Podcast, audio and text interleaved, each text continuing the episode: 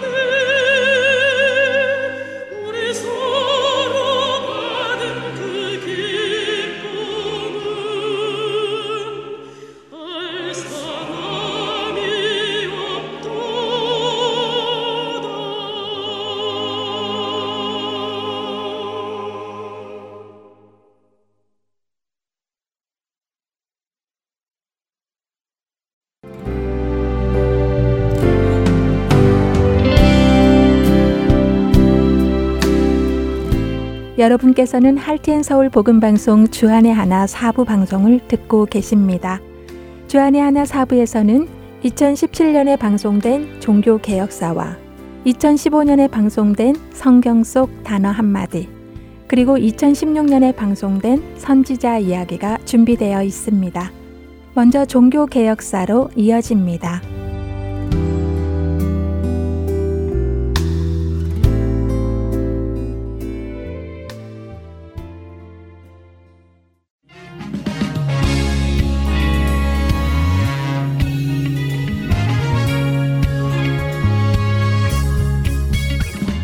애청자 여러분 안녕하십니까?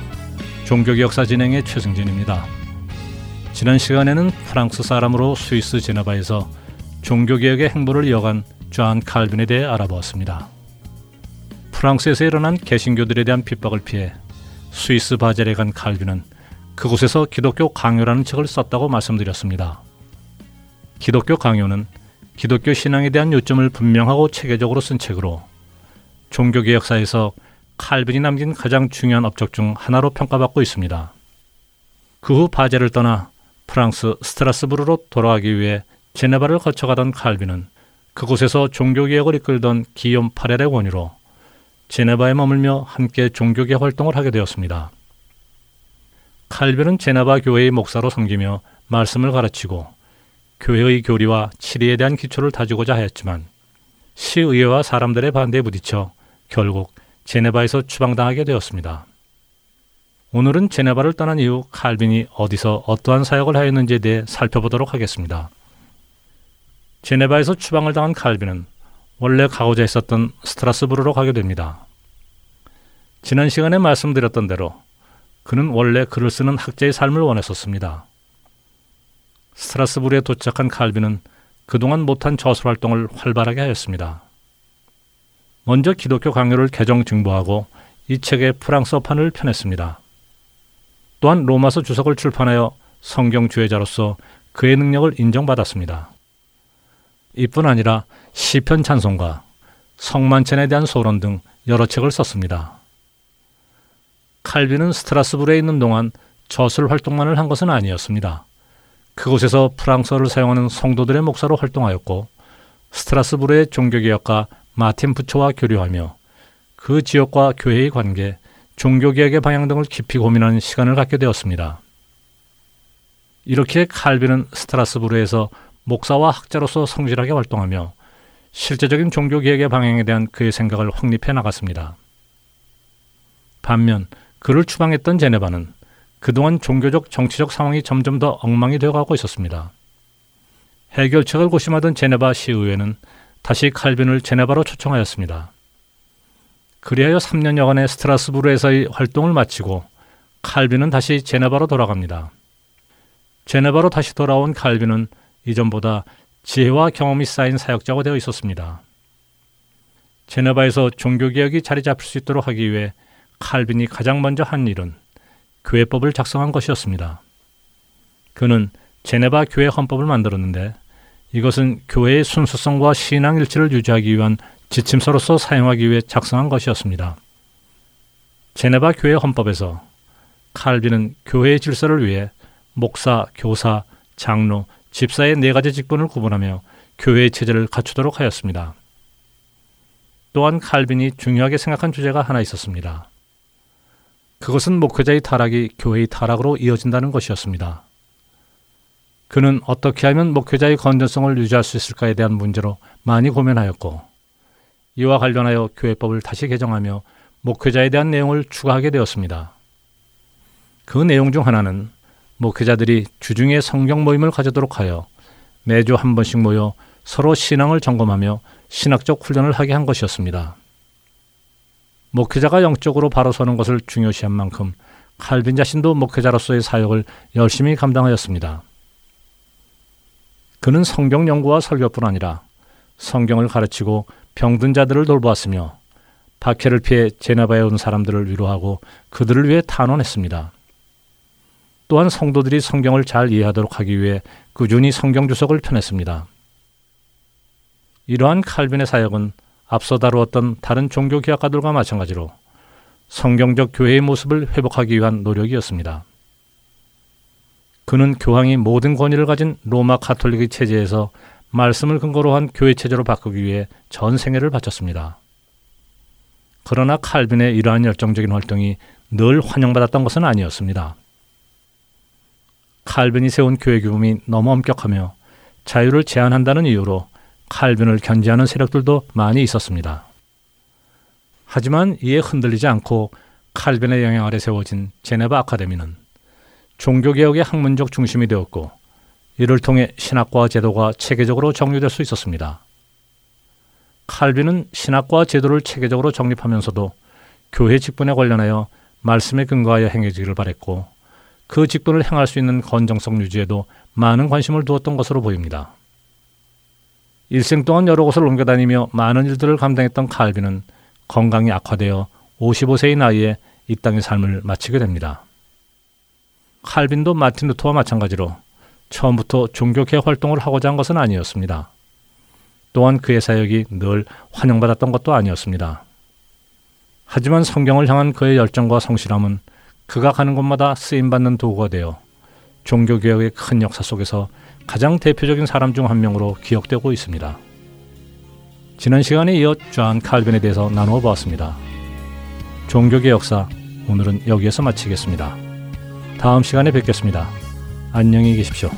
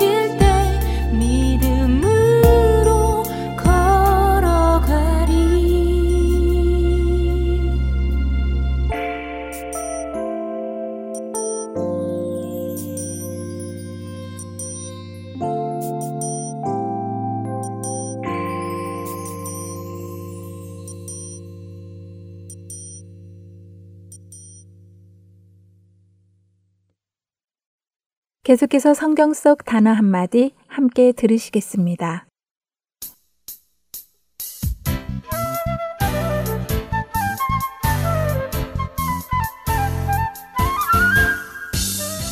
여러분 안녕하세요. 성경 속 단어 한마디 진행의 이다솜입니다. 이제 여름이 시작이 되었는데요. 여름이 되면 극장가에 유행하는 영화들이 있습니다. 어떤 영화일까요? 네, 바로 horror movies, 공포 영화이지요. 더운 여름을 오싹하게 만들기 위해 세상 사람들은 공포 영화를 즐겨 봅니다. 사실 교회를 다니지 않아도 선과 악에 대한 기본적인 개념은 모든 사람이 가지고 있습니다. 이와 함께 천사와 악마도 사람들은 기본적으로 생각하고 있지요. 악마, 귀신, 사탄, 마귀, 이런 단어들은 교회를 다니지 않는 사람들도 사용하는 단어입니다. 그런데 바로 그런 이유, 그러니까 교회에 다니지 않는 사람들도 사용하는 단어이기 때문에 성경적인 그 의미를 모르기도 하는 것 같은데요. 어떤 사람들은 악마와 사탄과 마귀 그리고 귀신이 다 같은 존재라고 말씀하기도 하고 또 어떤 사람들은 서로가 다 다른 존재라고 말씀하기도 하시는데요. 그래서 준비했습니다. 오늘 성경 속 단어 한마디, 사탄, 마귀에 대해 알아보겠습니다. 예전 개혁 한글 성경은 사탄을 사단이라고 표기를 했고, 최근의 개혁 개정 성경은 사탄이라고 표기를 하는데요. 사단은 사탄이라는 히브리어 발음의 한국어 표기입니다. 그래서 둘 다 사용해도 될 것 같은데요. 사탄이라는 히브리어가 가지고 있는 의미는 적, 적수, 대적하는 자인데요. 공격하다, 고소하다, 적이 되다, 대항하다 라는 의미의 사탄이라는 동사에서 유래하였다고 하네요. 흔히 우리는 사탄이라 하면 악의 두목, 악의 왕인 그 사탄을 떠올리는데요. 히브리 원어로 보면 꼭 그렇게 생각할 이유는 없다고 하네요. 예를 들어 민수기 22장 22절에서 나귀를 타고 가던 발람 선지자 앞에 여호와의 사자가 섰는데 그 이유는 발람을 사탄하기 위해서 다시 말하면 그를 막기 위해서 길에 서 있다고 하는 것처럼 무엇을 막아서다 라는 의미로도 사용이 되고요. 일반적인 전투 상황에서 적들을 표현할 때도 사용하는 단어라고 합니다. 우리가 잘 아는 욥기에는 여호와 하나님 앞에 하나님의 아들들과 함께 사탄도 서 있는 장면이 나옵니다. 이 장면에 등장하는 사탄에 대한 해석은 학자들에 따라 조금씩 다르기도 한데요. 어떤 학자들은 이 사탄이 바로 그 사탄, 곧 악의 우두머리다 라고 하기도 하고 어떤 학자들은 여기서의 사탄은 단순히 고소하는 자, 곧 하나님 앞에서 검찰처럼 죄를 지적하는 자라는 의미라고 해석하기도 합니다. 그래서 정확히 우리가 무엇이다 라고 말을 할 수 없겠지만 적어도 사탄이라는 단어는 대적하다, 막아서다, 혹은 고소하다 그런 인물이라고 해석할 수 있겠습니다. 그렇다면 마귀는 무엇일까요? 마귀는 헬라어 디아볼로스를 번역한 단어인데요. 헬라어 디아볼로스 역시 고소하다, 중상모략하다 혹은 그렇게 하는 자의 의미의 단어랍니다. 사탄이라는 히브리어와 의미가 비슷하지요? 그런데 헬라어 디아볼로스에는 한 가지 의미가 더 포함되는데요. 그것은 거짓으로 고발한다는 것입니다. 다시 말해 비방하거나 모함하는 것을 의미하지요. 그래서 디모데전서 3장 11절이나 디모데후서 3장 3절 같은 경우는 이 디아볼로스를 모함하다라는 말로 번역해 놓았습니다. 사탄은 대적하는 자의 히브리어 표현이고 마귀는 헬라어 표현이라고 이해하시면 될 것 같네요. 그러면 귀신은 무엇이냐고요? 귀신은 세상 사람들이 흔히 생각하는 죽은 자의 영은 아닙니다. 죽은 자의 영은 귀신이 되어 떠돌아다닐 수 없습니다. 그들은 모두 음부에 가서 심판의 날까지 갇혀 있게 되지요. 성경에서 등장하는 귀신은 헬라어 다이몬이라는 단어로 영어로는 demon, 다시 말해 타락한 천사들을 의미합니다. 타락한 천사의 왕인 사탄을 쫓아 하나님께 반역을 꾀한 영적 존재들을 의미하지요. 사탄 마귀는 하나님을 대적하는 자입니다. 그러나 꼭 그만을 지칭하는 것은 아닙니다. 그가 하는 행동도 포함하는 것이지요. 그래서 예수님께서는 요한복음 8장 44절에서 바리새인들을 향해 이렇게 말씀하시지요. 너희는 너희 아비 마귀에게서 났으니 너희 아비의 욕심대로 너희도 행하고자 하느니라. 그는 처음부터 살인한 자요 진리가 그 속에 없으므로 진리에 서지 못하고 거짓을 말할 때마다 제 것으로 말하나니 이는 그가 거짓말쟁이요 거짓의 아비가 되었습니다. 만일 우리 안에 이렇게 사탄 마귀의 성품을 따르는 행동들이 나온다면 큰일이겠지요? 우리는 우리의 아버지이신 하나님의 성품을 따라 살아야 할 것입니다. 성경 속 단어 한마디 오늘은 여기에서 마치겠습니다. 다음 한 주간도 평안하세요. 여러분 안녕히 계세요.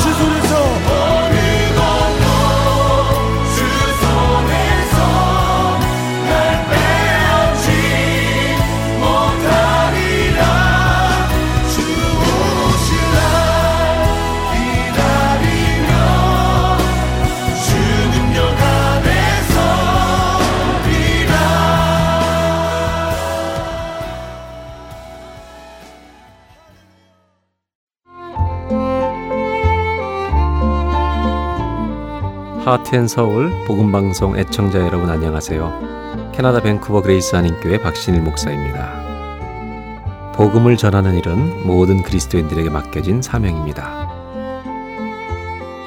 하트앤서울 복음방송은 생명의 근원 되시는 예수 그리스도만을 전하는 방송사입니다.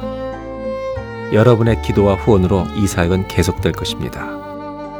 믿지 않는 자들에게는 복음을, 믿는 자들에게는 영적 성장을 전해줄 것입니다.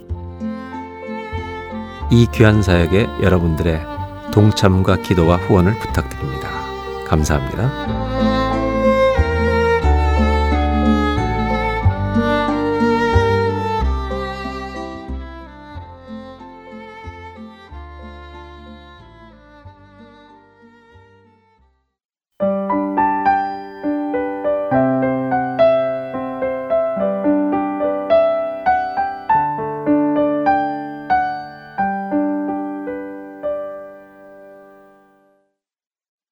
선지자 이야기로 이어집니다.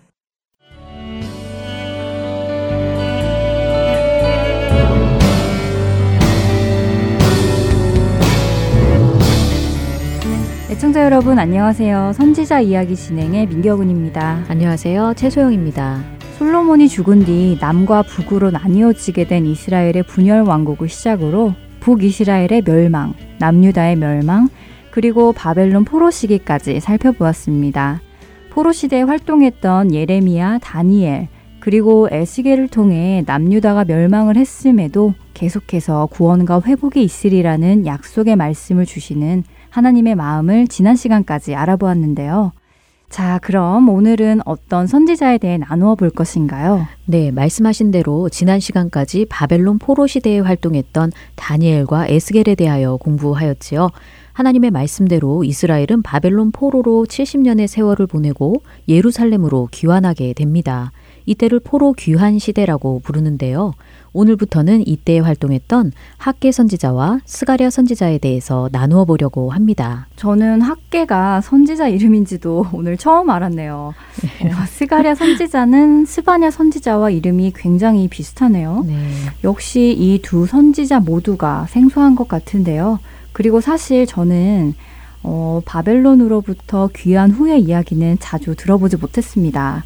왜 그런 거 있잖아요. 우리가 수학을 배울 때에도 처음 배우는 집합은 열심히 배우고는 그 뒤로부터는 잘 모르는 것처럼 이스라엘 역사도 그런 것 같아요. 그러세요? 네, 아주 마음에 딱 와닿는 예를 들어주셨네요. 성경 처음에 나오는 창세기와 아브라함의 이야기는 많이 읽어보았지만 70년의 바벨론 포로 시대 이후 포로 귀환 시대에 대한 이야기는 좀 생소하지요. 그래서 오늘은 먼저 학계와 스가랴 선지자가 활동했던 포로 귀환 시대의 배경에 대해서 살펴보겠습니다. 네, 그러면 바벨론의 70년 포로 생활 후에 다시 남유다로 돌아오게 된 그 배경에 대해서 나누어 보나요? 네, 바벨론에서의 포로 생활은 바벨론이 멸망하고 근동의 패권이 페르시아로 넘어간 후에 끝이 났습니다. 하나님은 이미 이사야나 예레미야 선지자를 통해 당시 강대국이었던 바벨론의 멸망을 말씀하여 주셨었지요. 그리고는 결국 하나님께서 말씀하신 대로 바벨론은 멸망을 하게 되었고 바사왕 고레스가 바벨론 전역을 다스리면서 페르시아 시대가 오게 된 것이었습니다. 그렇군요. 정말 예레미야가 그렇게 외쳤던 그 말씀. 바벨론의 멸망이 8, 90년이 흐르고 난 뒤에 드디어 이루어졌네요. 네, 맞습니다. 남유다를 치고 백성들을 포로로 끌고 갔던 당시 바벨론은 굉장한 강대국이었지만 애굽이나 아수르에 비해 그 수명은 짧았지요. 하나님께서 바벨론의 포로로 끌려갔던 백성들이 다시 예루살렘으로 돌아올 것이라고 말씀하셨던 그 구절을 읽어볼까요? 예레미야 30장 3절입니다. 네. 여호와의 말씀이니라 보라, 내가 내 백성 이스라엘과 유다의 포로를 돌아가게 할 날이 오리니 내가 그들을 그 조상들에게 준 땅으로 돌아오게 할 것이니 그들이 그 땅을 차지하리라. 여호와께서 말씀하시니라. 네, 정말 분명하게 다시 돌아오게 할 것이라고 말씀하여 주셨네요. 이 일이 아까 말씀하신 대로 바벨론이 멸망하고 페르시아가 정권을 잡은 후에 일어난 것이지요. 네, 맞습니다. 하나님은 포로되었던 백성들이 예루살렘으로 돌아오게 될 것을 예언하신 것뿐 아니라 그 일이 고레스라는 왕에 의해 일어날 것이라는 것까지도 이미 이사야를 통해 말씀하여 주셨습니다. 어, 아까 말씀하신 바사왕 고레스 말인가요? 네. 그런데 한 가지 궁금한 것이 있는데요. 성경에는 바사왕 고레스라고 나오는데 이 바사가 페르시아를 말하는 것인가요? 네, 바사는 페르시아를 말합니다. 한국어 성경에는 바사로 나오고 영어 성경에는 페르시아로 나오는데요. 바사는 영어 단어 페르시아를 한자로 음역 표기한 것이지요. 아, 그렇군요. 좀 혼란스러웠었는데 이제 알겠네요. 어, 다시 본론으로 돌아가서요. 이사야서에 고레스에 대한 예언이 나온다고 하셨는데 어떤 말씀인가요? 네, 이사야 44장 28절과 45장 1절에 나오는데요. 먼저 44장 28절을 세 번역 성경으로 읽어 주시겠어요? 네. 고레스를 보시고는 너는 내가 세운 목자다. 나의 뜻을 모두 내가 이룰 것이다 하시며 예루살렘을 보시고는 내가 재건될 것이다 하시며 성전을 보시고는 너의 기초가 놓일 것이다 하신다. 음, 하나님께서는 바사왕 고레스에게 내가 세운 목자라고 불러주시네요. 그리고 성전의 재건축을 예언했군요. 이사야는 훨씬 이전에 활동했던 선지자인데, 오, 신기하네요. 네. 그리고 이사야 45장 1절에서 하나님께서는 고레스 왕을 기름 부은 자라고 부르십니다.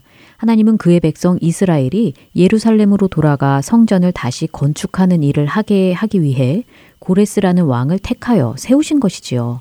그래서 이 고레스 왕은 하나님의 일을 성취하는 하나님의 종 역할을 합니다. 바벨론을 멸망시키고 통치권을 얻었을 때 남유다 백성들을 예루살렘 땅으로 보내는 일을 했고 성전 재건축을 허락하는 명을 내리지요. 이것을 고레스 칙령이라고 부릅니다. 에스라 1장 1절부터 4절에 그 내용이 나오는데요. 좀 길지만 함께 읽어볼까요?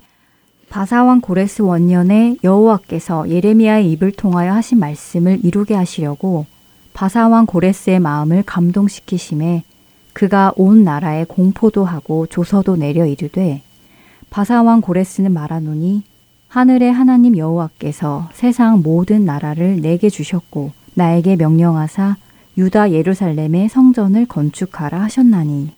이스라엘의 하나님은 참 신이시라. 너희 중에 그의 백성 된 자는 다 유다 예루살렘으로 올라가서 이스라엘의 하나님 여호와의 성전을 건축하라. 그는 예루살렘에 계신 하나님이시라. 그 남아 있는 백성이 어느 곳에 머물러 살든지 그곳 사람들이 마땅히 은과 금과 그 밖의 물건과 짐승으로 도와주고 그 외에도 예루살렘에 세울 하나님의 성전을 위하여 예물을 기쁘게 드릴지니라 하였더라. 그렇군요. 하나님께서 말씀하셨던 포로 기환과 성전 재건을 바사왕 고레스를 통해 시작하게 하시는군요. 이방 나라의 왕으로서 이스라엘 백성들에게 호의를 베풀고 하나님의 일에 쓰임 받은 것이네요. 네, 이것은 하나님께서 그 뜻대로 계획하시고 성취하신 일입니다. 방금 읽은 1절에서 예레미야 선지자를 통해 하신 말씀을 이루시려고 바사왕 고레스의 마음을 감동시키셨다고 나오잖아요. 네, 정말 그렇네요. 어, 정말 하나님께서 하신 일이네요. 포로를 놓아주는 왕은 흔치 않을 텐데요. 남유다 백성들은 포로 생활 70년이 채워지고 난 후에 참 순조롭게 예루살렘으로 돌아가는 것 같습니다. 금은 보화를 들고 고향을 가는 그 마음이 어땠을지 상상이 되네요. 아마 고향에 도착하자마자 성전을 세우리라 굳은 다짐을 했을 것 같은데요. 네, 고향을 가는 발걸음이 가벼웠을 것 같지요. 네. 그런데 그 길이 그리 가까운 길은 아니었습니다. 아, 그래요? 오, 생각하지 못한 부분인데요. 음, 바벨론에서 남유다 땅으로 가는 그 거리가 얼마나 되나요? 바벨론에서 남유다까지 직선 거리로는 약 900km 정도 된다고 합니다. 500에서 600마일 정도이지요. 하지만 사막길이 위험해서 그들은 유프라테스 강을 따라 이동했다고 알려져 있습니다. 그렇게 되면 전체 여행 경로는 1600km 정도라고 하는데요. 어, 1000마일 정도네요. 굉장히 먼 거리를 이동했던 것이지요. 와, 정말요. 상상이 잘 안 되지만, 음, 대단하네요. 네. 남유다 백성들은 그 먼 거리를 여행하는 동안 예루살렘 성전을 다시 건축할 생각과 자유의 몸이 되어 고향에 돌아간다는 생각에 여전히 기뻤겠지요? 네, 아마도 그랬을 것입니다. 그들은 도착하자마자 성전 건축에 힘을 썼으니까요. 예루살렘으로 출발하기 전 남유다 백성들은 하나님께 감동을 받고 예루살렘의 여호와의 성전을 건축하고자 하는 자가 다 일어났다고 에스라 1장 5절은 말씀하십니다. 그렇게 예루살렘에 있는 하나님의 성전에 이르러서 총독 스룹바벨과 대제사장 예수아를 중심으로 남유다 백성들은 성전 공사를 시작했습니다. 이들은 성전을 지으면서 기쁨을 주체할 수 없었습니다. 여호와를 찬송하고 찬양하며 감사하는 그들의 모습을 에스라 3장 10절부터 13절을 통해 잘 알 수 있는데요. 3장 12절과 13절을 읽어 주세요. 제사장들과 레위 사람들과 나이 많은 족장들은 첫 성전을 보았으므로 이제 이 성전의 기초가 놓임을 보고 대성 통곡하였으나 여러 사람은 기쁨으로 크게 함성을 지르니 백석이 크게 외치는 소리가 멀리 들리므로 즐거이 부르는 소리와 통곡하는 소리를 백성들이 분간하지 못하였더라. 아, 하나님의 성전이 세워지는 기쁨이 이렇게 컸군요. 네, 하지만 이 기쁨은 오래가지 못했습니다. 성전 건축을 방해하는 자들이 있었기 때문이죠. 방해요? 어, 누가 어떤 방해를 했었나요? 네, 에스라 4장에 나오는 내용인데요. 그곳에 거주하던 사마리아 사람들이 처음에는 이스라엘 백성들에게 성전 건축을 같이 하자고 제안합니다. 하지만 이스라엘 백성들은 이 제안을 거절하지요.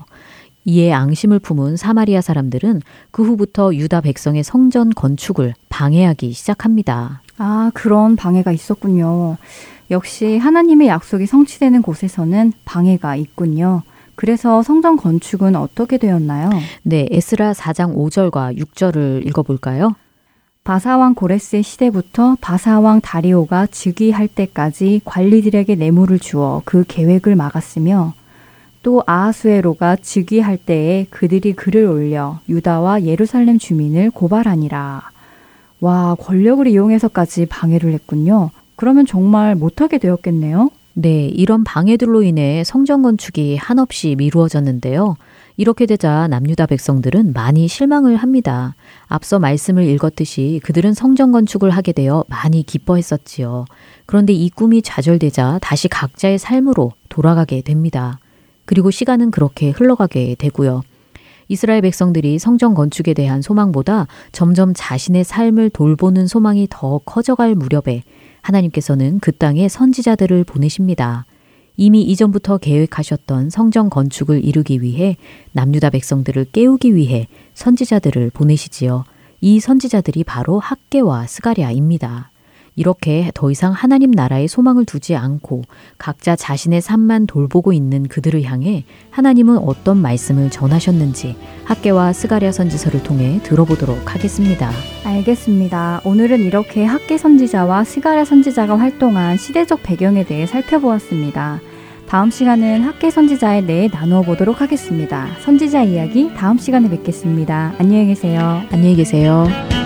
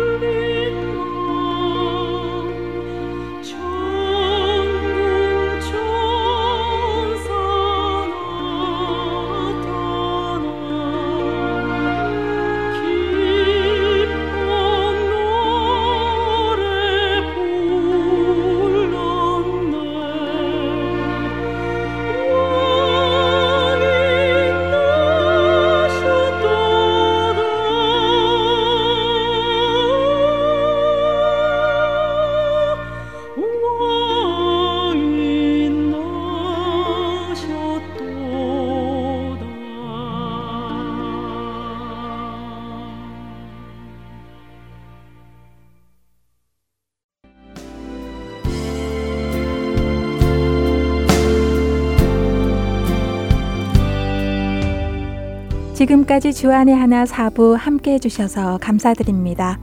다른 지난 방송들을 더 듣고 싶으신 분들은 홈페이지 www.heartandseoul.org에서 특별 방송을 클릭하셔서 들으실 수 있습니다.